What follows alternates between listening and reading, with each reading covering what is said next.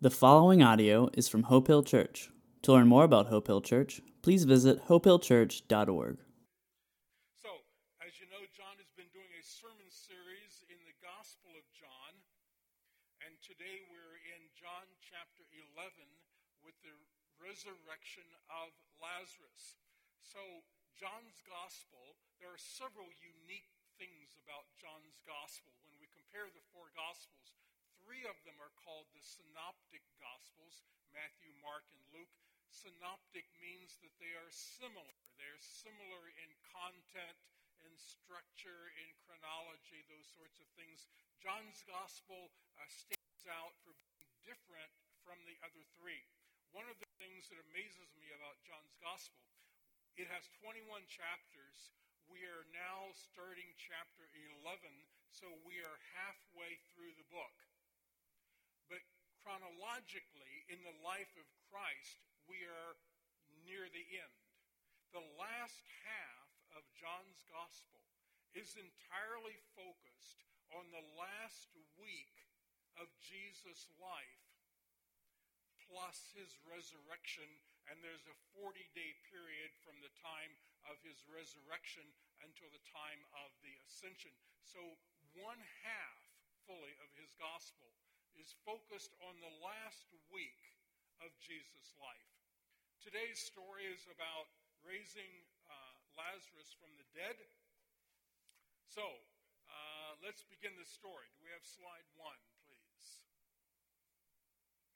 Now, a certain man was ill, Lazarus of Bethany, the village of Mary and her sister Martha. It was Mary who anointed the Lord with ointment his feet with her hair, whose brother Lazarus was ill. So the sisters sent to him, saying, Lord, he whom you love is ill. But when Jesus heard it, he said, This illness does not lead to death. It is for the glory of God, so that the Son of God may be glorified through it. Now Jesus loved Martha and her sister Lazarus. So when he heard that Lazarus was ill, he stayed where he was two days longer in the place where he was. Um, this is one of the most important miracles in, in all of the Bible, one of the most outstanding. Uh, and if we had time to go into it, it's, it's, it's really the miracle that set the stage for Jesus' crucifixion. We'll see some of that this morning. What we won't have time to is to go into the reaction of the scribes and Pharisees and how this was the last straw that pushed them over the edge uh, to where they finally demanded that Jesus um, be put to death. So the story goes like this um, Mary, Martha, and their brother Lazarus Jesus had visited in their home before. Uh, John tells us that he loved them. So Lazarus becomes sick, and the two sisters, Martha and Mary, send messengers to get Jesus and to bring him back. Now, to understand the timeline involved, uh, uh, the text tells us a little bit later that uh, Bethany was two miles from Jerusalem.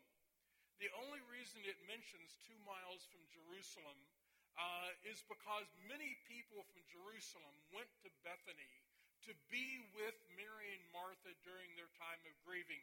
But Jesus was not in Jerusalem. The end of chapter 10 tells us that he was on the other side of the Jordan in the area where John was baptizing. So we need to understand the distance involved there. So when, when the messengers arrived and they said to Jesus, The one that you love is sick, his sisters would like for you to come and be with him, obviously to heal him. Jesus is. So he immediately began to look for a teaching opportunity, as any good teacher would. So when he heard the story that Lazarus is sick, what's the first thing that you would normally do? I mean, it's like getting a 911 call that the person you love is, is deathly ill. What's the first thing you're going to do? Well, they might have expected that he would drop everything that he's doing and immediately rush off. Now, the grammatical structure of, uh, of verses 5 and 6 are interesting. Verse 5 says, Now Jesus loved Martha and her sister and Lazarus. So, when he heard that Lazarus was ill, he stayed two more days where he was. What kind of love is this? Somebody sends for you, and the first thing you do is stay two days, but delay to go back. Well, we've already seen the rest of the story. We know why he does this.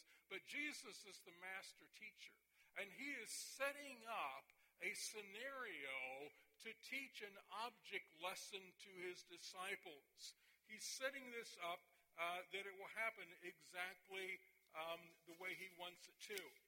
Let's go to slide two.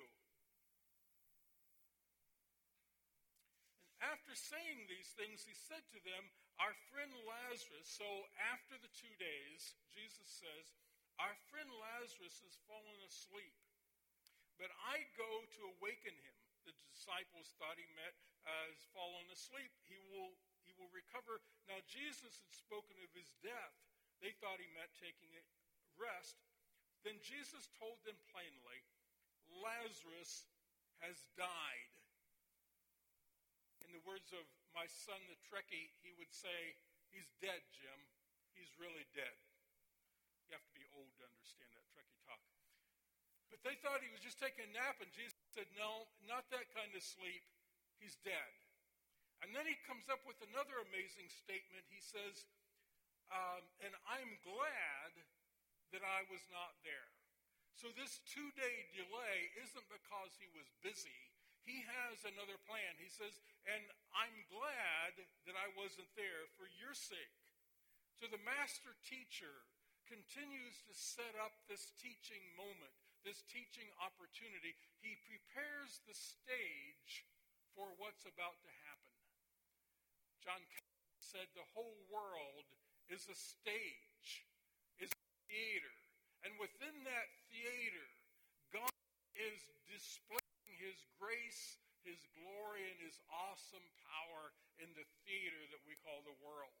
So we look around us and we see all of these things happening, and we think it's just natural circumstances having their way.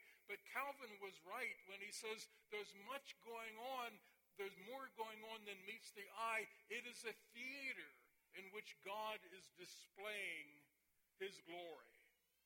This is not just any miracle, but it's a miracle about resurrection. Let's go to slide three.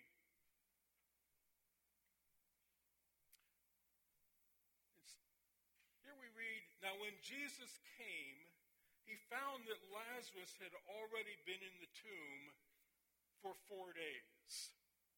Now, we mentioned earlier, the text says Bethany is. Uh, two miles from Jerusalem, so that's just a short walk. But the disciples and Jesus were not in Jerusalem. They were uh, on the other side of the Jordan where John baptized. So uh, scholars and uh, historians say that that was about a day or a day and a half walk. So apparently, from the time the messengers left, from the time the two sisters sent the messengers to find Jesus.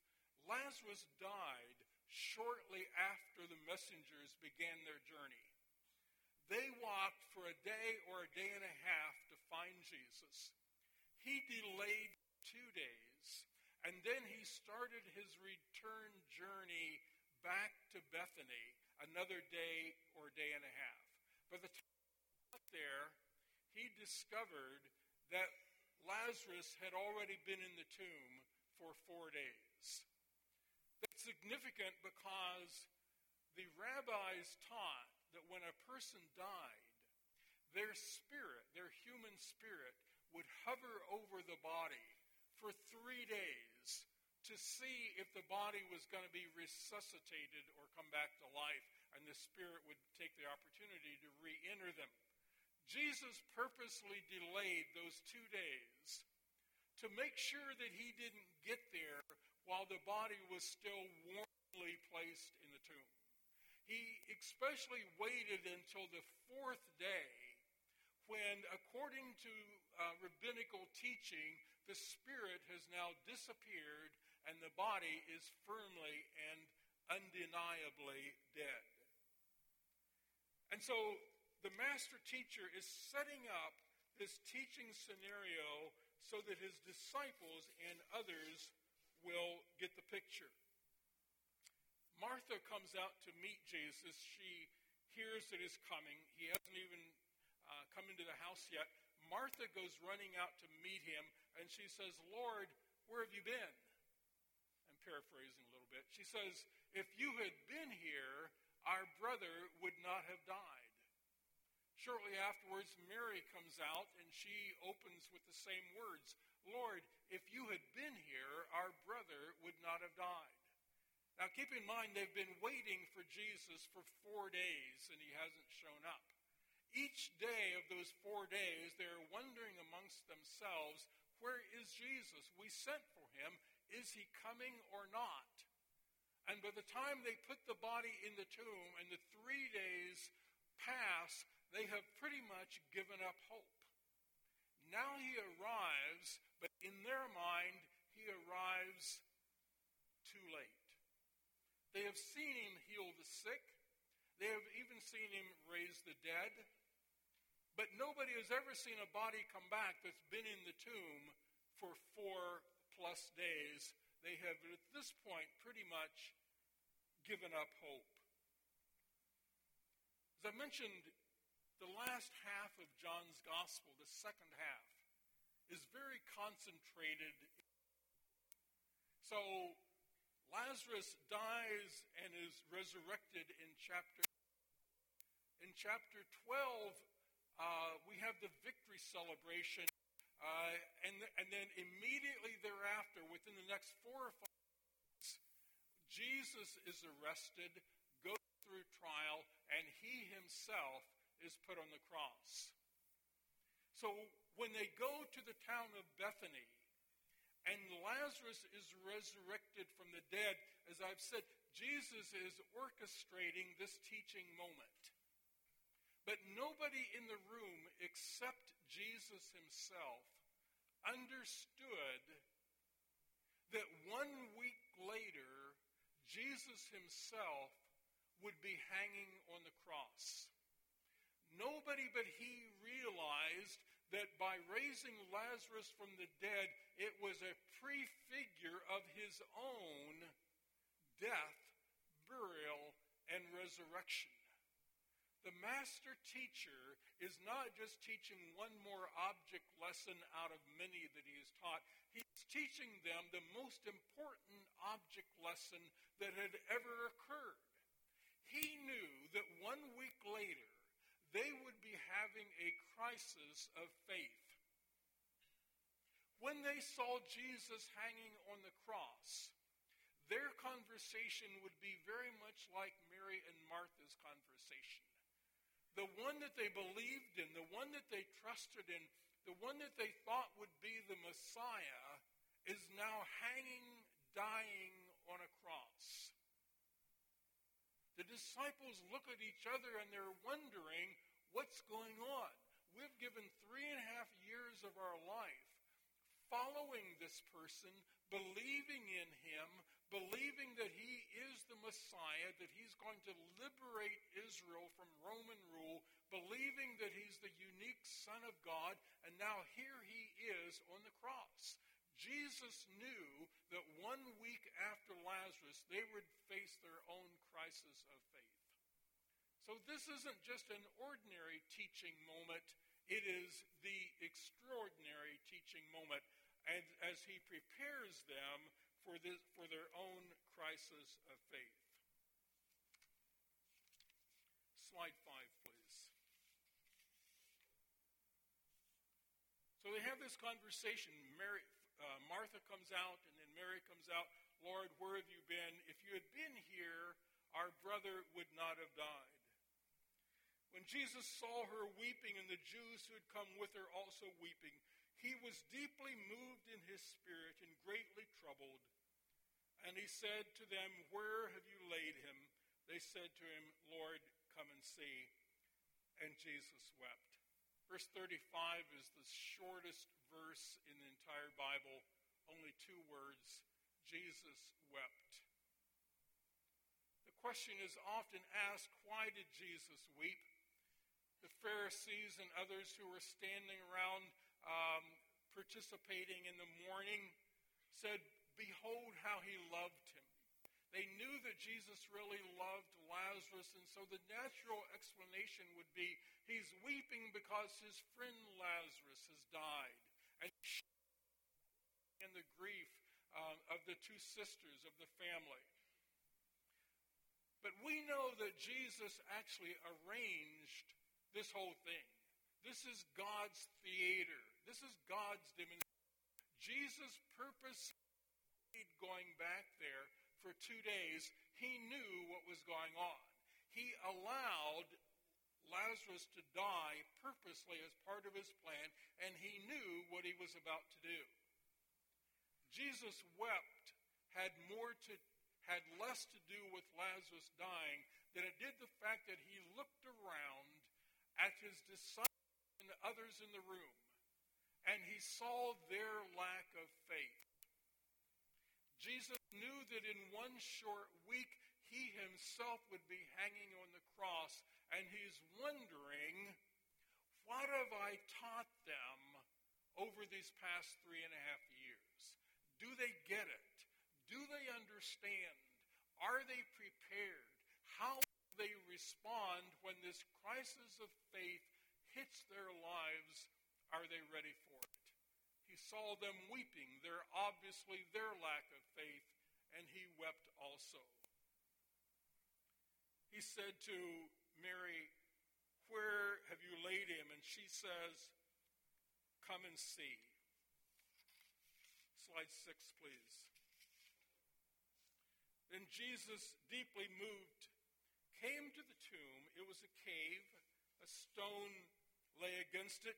He said, Take away the stone. Martha, the sister of the dead man, stated the obvious. The ESV and the NIV, it says he's been in there four days. By now, there's an odor. If you grew up on the King James Bible the way I do, it was a little more blunt. The King James, it says he's been in there four days. By now, he stinks. He stinketh in Elizabethan English. Sometimes I've seen mothers, and you may have done it yourself. Have a little baby, and you pick up the baby, and you turn its little derriere towards you, and you pull up to the nose. We know what you're doing. You're doing a diaper check, right? So you don't have to take it off. You know what's in there. So Martha is reminding Jesus of the obvious. Is wait a minute, what is it you're about to do? May I remind you that he's been in the tomb for four days. By now, he's beginning to rot. There's an odor. Are you sure you want to do this? But Jesus wasn't really concerned about the odor. And so he calls out to God the Father and he says, Father, I thank you that you have heard me. I know that you always hear me, but I said this on the account of the people standing around, that they may believe that you sent me. And when he said these things, he cried out with a loud voice, Lazarus, come out. And Lazarus comes walking out of the tomb, wrapped up like a mummy with strips around him, and he's waddling out. And Jesus says, Take off the strips. In the King James, it says, Take off the grave clothes and let him go. This is the perfect picture of what's about to happen to Jesus one week later. They don't know this, nobody else knows it but Jesus. He has said to Martha, um, I am the resurrection and the life. Whoever believeth in me shall never die. And yet, if he does die, he yet shall live. The whole miracle is different than all the other miracles of Jesus, even the ones where he raised the dead, the recently dead. But this one pre, prefigures his own life and of what will happen to him just one week away. Comes out of the tomb this is actually the last straw for the scribes and the Pharisees, and they decide to put him away. Two important takeaways from the story of Lazarus. The first is the importance of creating teaching moments. All of us as parents and of grandparents have a responsibility to create teaching moments for our children, our grandchildren, and for future generations. Remember that Jesus only had three and a half years of earthly ministry. And in those three and a half years, he has train and prepare his disciples to take over the ministry after he's gone. The success or failure of the future church depends on whether or not these disciples learn the lessons that he's trying to teach them. He's going to be gone, at least physically. Spiritually, he won't be, but physically, he will be gone. He'll no longer be there to hold their hand. He'll no longer be there to give them object lessons. He'll no longer be there to, to, to uh, calm the storms and to walk with them out on the water. He won't be there physically, and so they have to get it. They have to understand before he goes. It's important for us to create teaching moments with our children and our grandchildren that they understand the faith and that they get it, that they understand it not just in words and phrases and facts, but that they experience it in their lives. I was at the mall a couple of days ago. There was a busload of high school students, I assume they were high school students, uh, from a Catholic school. And they had all been up to D.C. where they participated in a right to life march. And I saw that and I said, some very wise person has created a teaching moment where they took these high school students up there and they didn't, they didn't just teach them about the importance of protecting the unborn. They didn't just tell them, but they took them up there and had them participate in what it means to live the life of faith. It's important that we create teaching moments to pass the faith on to others. The second obvious takeaway of the story is the very subject of it is that God is always in control. Whether it's about life and death and dying, or the darkness, or any other factors that come to face us. There will be death. But death is not the end, it's only a new beginning. It's not the end of the road, it's only a turning point in the road. If we truly believe that God is in control, there can be a peace that even in death we are taking a turn, but it's not the end. When life hurts and darkness overcomes the light, when the thing closest to us is going into the grave, whether that's a loved one, whether it's our own health, our finances, our marriage, our relationships, we all face crises at one time or another in our lives. And just like Mary and Martha, by the fourth day they had completely had given up hope. When Jesus hangs on the cross, the disciples look around and they they truly believe it's the end. It's the end of their dreams, and to some extent, it's the end of their faith. Things are not turning out the way they expect them to. Three days later, when the women go to the tomb and find that the tomb is empty, and then Jesus meets them on the way, and the women come back and tell the men. So the women are away this weekend at a uh, women's retreat, and they will come back with some kind of news. So these women came back and told them that Jesus is no longer dead, he's no longer in the tomb. The men, the big brave men, the disciples, didn't believe them. They didn't, they didn't learn anything from Lazarus' death and resurrection.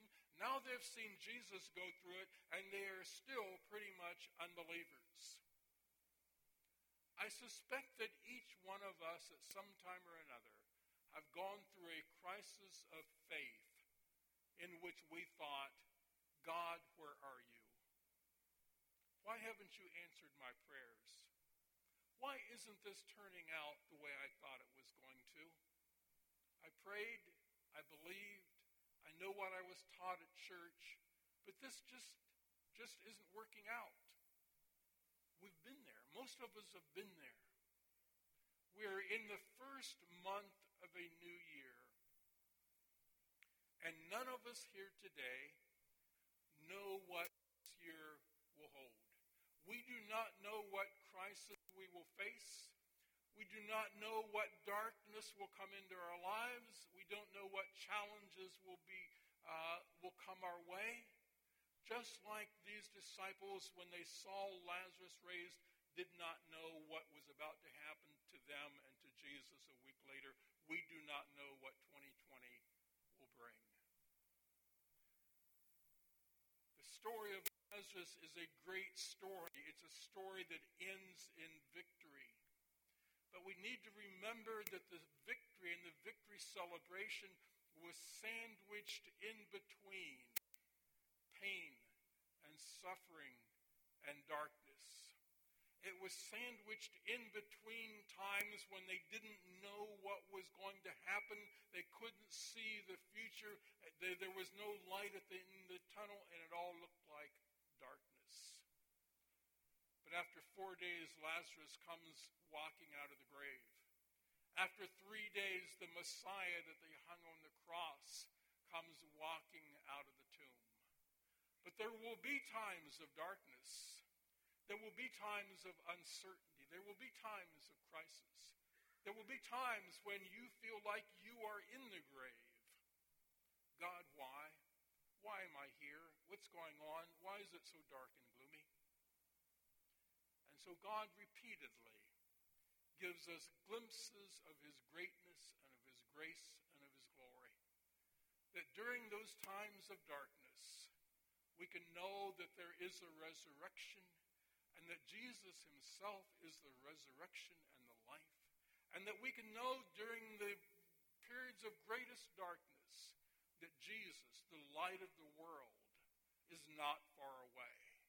That when death seems to be coming for us, that Jesus holds the power of life and death. I don't know what 2020 will hold for me, and I don't know what it will hold for you.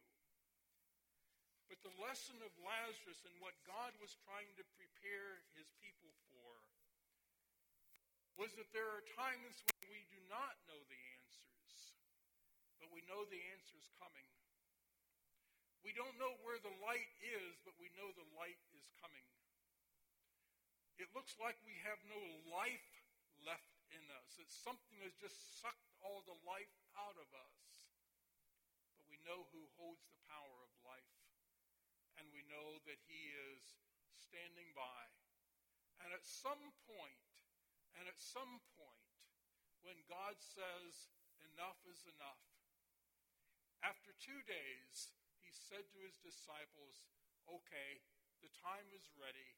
Let's go to Bethany. And God may allow you to go through a period of uncertainty. He may allow you to go through a period of darkness.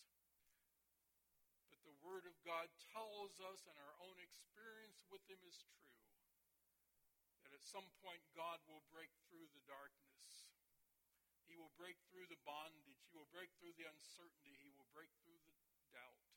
And God will be there. And you'll understand when it happens that God's timing was perfect and that He knew everything you were going through, every moment, every care, every hurt, and every pain, you'll understand that He knew about it and that you were in the palm of His hands and in front of His sight the whole time, and His timing is perfect. Worship team will come.